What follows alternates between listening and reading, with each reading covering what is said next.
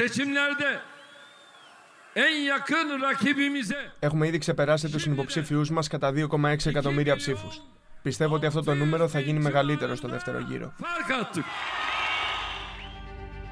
Αυτός ήταν ο Τούρκος πρόεδρος Ρετζέπ Ταγί Περτογάν λίγες ώρες μετά την ολοκλήρωση του πρώτου γύρου των τουρκικών εκλογών. Ακούτε το βήμα σήμερα. Είμαι ο Γιάννης Διαμαντής και είναι 3η 16 Μαου.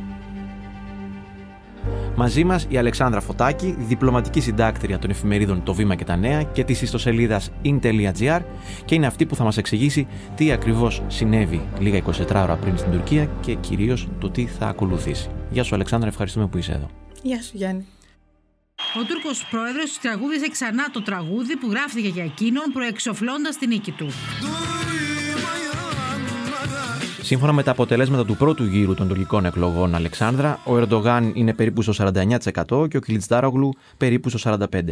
Αυτοί οι δύο θα κονταροχτυπηθούν και θα ήθελα λίγο να φρεσκάρει στη μνήμη μας από την προηγούμενη συζήτησή μας για το ποια είναι τα βασικά χαρακτηριστικά αυτών των δύο αντιπάλων και του τι πρεσβεύουν.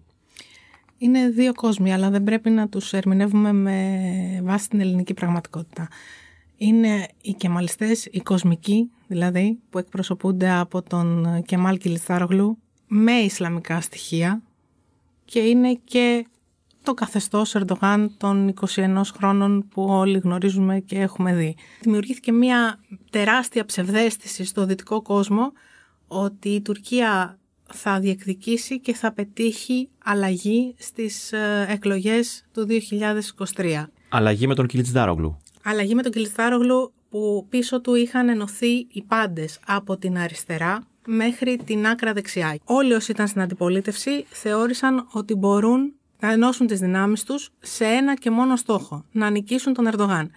Μέσα όμως σε αυτό το στόχο υπήρχαν πάρα πολλές διαφορές. Για κάποιους είναι θέμα και η επιλογή του προσώπου. Ο Κεμάλ Κιλιστάρογλου είναι αλεβίτης και είναι και κουρδικής καταγωγής. Τι ακριβώς σημαίνει το ότι είναι Αλεβίτης; Δεν είναι Σουνίτης που είναι η πλειοψηφία των ε, Τούρκων. Είναι σιητική έκφραση του Ισλάμ και στην Τουρκία οι Αλεβίτες ε, μπορούμε να πούμε και ότι διώκονται.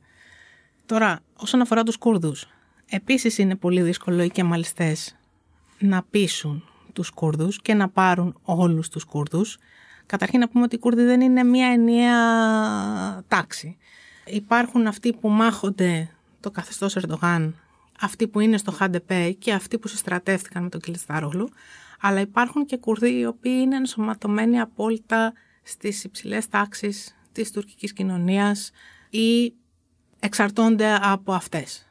Επομένως, πολύ δύσκολα θα πηγαίνανε σε μια τέτοια συμμαχία και θα εγκαταλείπανε τον Ερντογάν.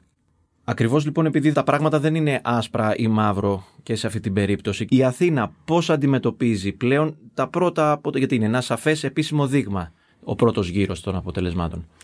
Να πούμε ότι στην Αθήνα έχει δημιουργηθεί μια εντύπωση ότι ενδεχομένως, σε κάποιους, όχι σε όλους, ότι ενδεχομένως με τον Κιλιστάρογλου θα μπορούσαμε να έχουμε μια νέα ευκαιρία. Με τον αστερίσκο πάντα ότι η Δύση θα ήταν πολύ πιο ανεκτική απέναντι στον Κιλιστάρογλου από ότι είναι στον Ερντογάν, με ό,τι αυτό σήμαινε και τα προηγούμενα χρόνια στην ε, μάχη Ελλάδας-Τουρκίας. Να πούμε ότι ο Κιλιστάρογλου ήταν ο πρώτος που είπε στην Τουρκική Βουλή ότι η Ελλάδα κατέχει παράνομα 18-20 τουρκικά νησιά στο Αιγαίο και εσείς κύριε Ερντογάν δεν κάνετε τίποτα για να τα πάρετε πίσω. Έχει επίσης απαντήσει στον Ερντογάν όταν έλεγε θα έρθω ένα βράδυ. Ο Ετζεβίτο όταν έκανε την εισβολή στην Κύπρο δεν είπε θα έρθω ένα βράδυ, απλά το έκανε. Αυτό ήταν το σχόλιο του Κιλινστάρογλου. Ακριβώς. Μάλιστα. Επομένως ε, του είχαν πει μην απειλείς, άμα θες πήγαινε και εμείς θα είμαστε μαζί σου. Δεν είπαν ποτέ ότι θα επιστρέψουν στις αρχικές θέσεις περί αποστρατικοποίησης των νησιών και δεν θα υιοθετήσουν την αμφισβήτηση της κυριαρχίας των νησιών αυτών όπως κάνει αυτή τη στιγμή ο Ερντογάν. Δεν είπαν ποτέ ότι θα παραιτηθούν του τουρκολιβικού μνημονίου που για την Ελλάδα είναι παράνομο. Επομένως θα είχαμε μία άλλη ρητορική αλλά δεν περίμενε κανείς ότι θα είχαμε παρέτηση από τις βασικές θέσεις της Τουρκίας. Επιστρέφουμε σε 30 δευτερόλεπτα μετά το μήνυμα που ακολουθεί. Το βήμα που εμπιστεύεσαι.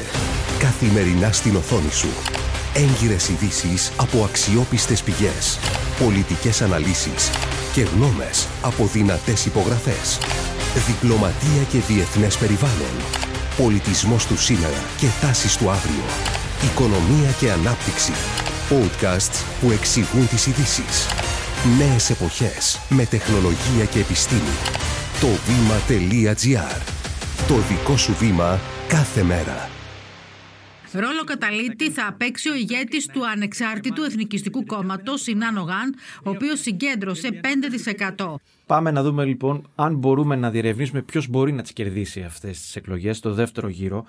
Άλλοι τον λένε ρυθμιστή, άλλοι άγνωστο χ. Θέλω εσύ να μας εξηγήσεις ποιος είναι ο Σινάν Ογάν και ποιον ρόλο μπορεί να παίξει στο δεύτερο γύρο των εκλογών. Ο Σινάν Ογάν είναι εθνικιστής, πήρε ποσοστό ε, περίπου στο 5%. Αυτό το ποσοστό θεωρείται ότι κατά κύριο λόγο θα περάσει στον Ερντογάν και αυτό γιατί οι περισσότεροι λένε ότι ήταν οι κεμαλιστές, οι εθνικιστές που επί της αρχής δεν μπορούσαν να ψηφίσουν το Κιλιστάρογλου διότι είχε πάρει μαζί του τους Κούρδους και είχε ανοίξει το ακροατήριο πολύ περισσότερο από ότι μπορούν να ανεχθούν.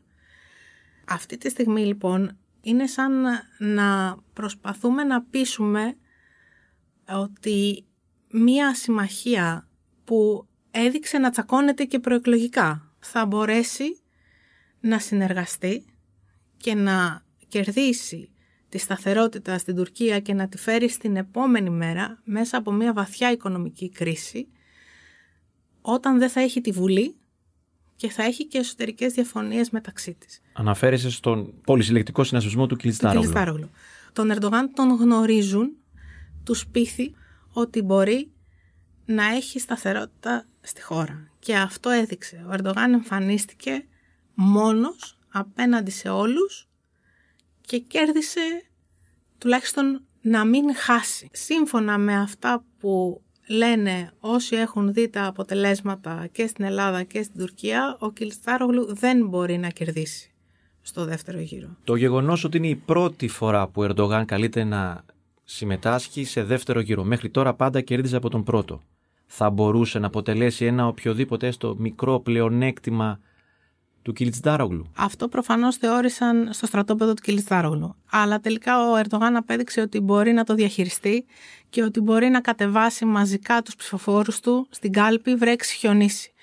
Και τελικά η μαζική συμμετοχή έδωσε κάποιες ψήφους στον Κιλτσντάρογλου, ωστόσο στην πραγματικότητα έδειξε ότι ο Ερντογάν δεν είναι τόσο εύκολος αντίπαλος όσο θέλαμε να τον θεωρούμε αυτή τη στιγμή ο Ερντογάν αποδεικνύει ότι μπορεί να κερδίσει και με όλους απέναντί του και όχι μόνο τα κόμματα της ε, χώρας του, την αντιπολίτευσή του και το δυτικό κόσμο που κατά την άποψή μου έκανε ένα στρατηγικό λάθος καλώντας τους Τούρκους να ψηφίσουν ενάντια στον Ερντογάν και συσπήρωσε ακόμα περισσότερο τους εθνικιστές. Και επίσης ο Ερντογάν κέρδισε τη Βουλή είχαμε διπλές εκλογές και προεδρικές και βουλευτικές. Ο Ερντογάν στη Βουλή έχει κερδίσει πλειοψηφία. Αυτό σημαίνει ότι είναι ένας ακόμα αστερίσκος για τον Τούρκο πολίτη που θα πάει να ψηφίσει την Κυριακή στις 28 Μαΐου. Πώς θα δώσει ψήφο στον Κιλιτστάρογλου με τον Ερντογάν να ελέγχει το κράτος, να είναι πλέον το βαθύ κράτος, και να ελέγχει και τη Βουλή. Λίγο πριν τη μία τα ξημερώματα, ο Κιλιτσντάρογλου δήλωσε ότι το στρατόπεδο του Ερντογάν επιχείρησε να χειραγωγήσει το αποτέλεσμα. Παρά τις προεκλογικές καμπάνιες δυσφήμισης και τις προσβολές, ο Ερντογάν δεν κατάφερε να έχει τα αποτελέσματα που περίμενε. Κανείς δεν πρέπει να ενθουσιάζεται με αυτό το αποτέλεσμα. Τα εκλογικά δεδομένα αλλάζουν συνεχώς. Αν το έθνος μας αποφασίσει να πάει σε δεύτερο γύρο, με χαρά. Σίγουρα θα κερδίσουμε αυτές τις εκλογές στο δεύτερο γύρο. Αυτό θα το δουν όλοι.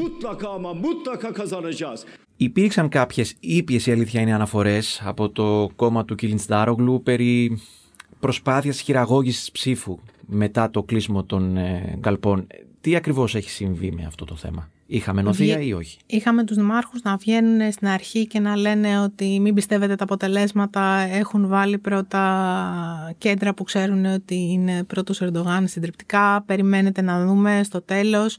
Βγήκανε ξανά μετά και είπαν ξέρουμε ότι είμαστε μπροστά, μείνετε στα εκλογικά κέντρα μέχρι την καταμέτρηση και της τελευταίας ψήφου. Παρ' όλα αυτά, να πούμε ότι δεν σημειώθηκαν ιδιαίτερα ζητήματα κατά τη διάρκεια της ψηφοφορίας ή τουλάχιστον δεν βγήκαν ε, προς τα έξω μέχρι στιγμής. Αλεξάνδρα Φωτάκη, σε ευχαριστούμε πολύ. Εγώ σας ευχαριστώ. Είμαι ο Γιάννης Διαμαντής και κάθε μέρα σας παρουσιάζουμε ένα θέμα με τη βοήθεια των δημοσιογράφων του Βήματος και έμπειρων αναλυτών. Ευχαριστούμε που μας ακούσατε. Ακολουθήστε το Βήμα σήμερα στο Spotify ή στα Apple Podcast για να μην χάνετε κανένα επεισόδιο. Το σημερινό επεισόδιο επιμελήθηκε η Κατερίνα Μπακογιάννη. Δημοσιογραφική παραγωγή Έλενα Κούση, Σωτηρία Δημητρίου. Ηχοληψία και τεχνική επεξεργασία ήχου Στέλιος Τριανταφύλου. Το βήμα σήμερα. Εξηγούμε τις ειδήσεις.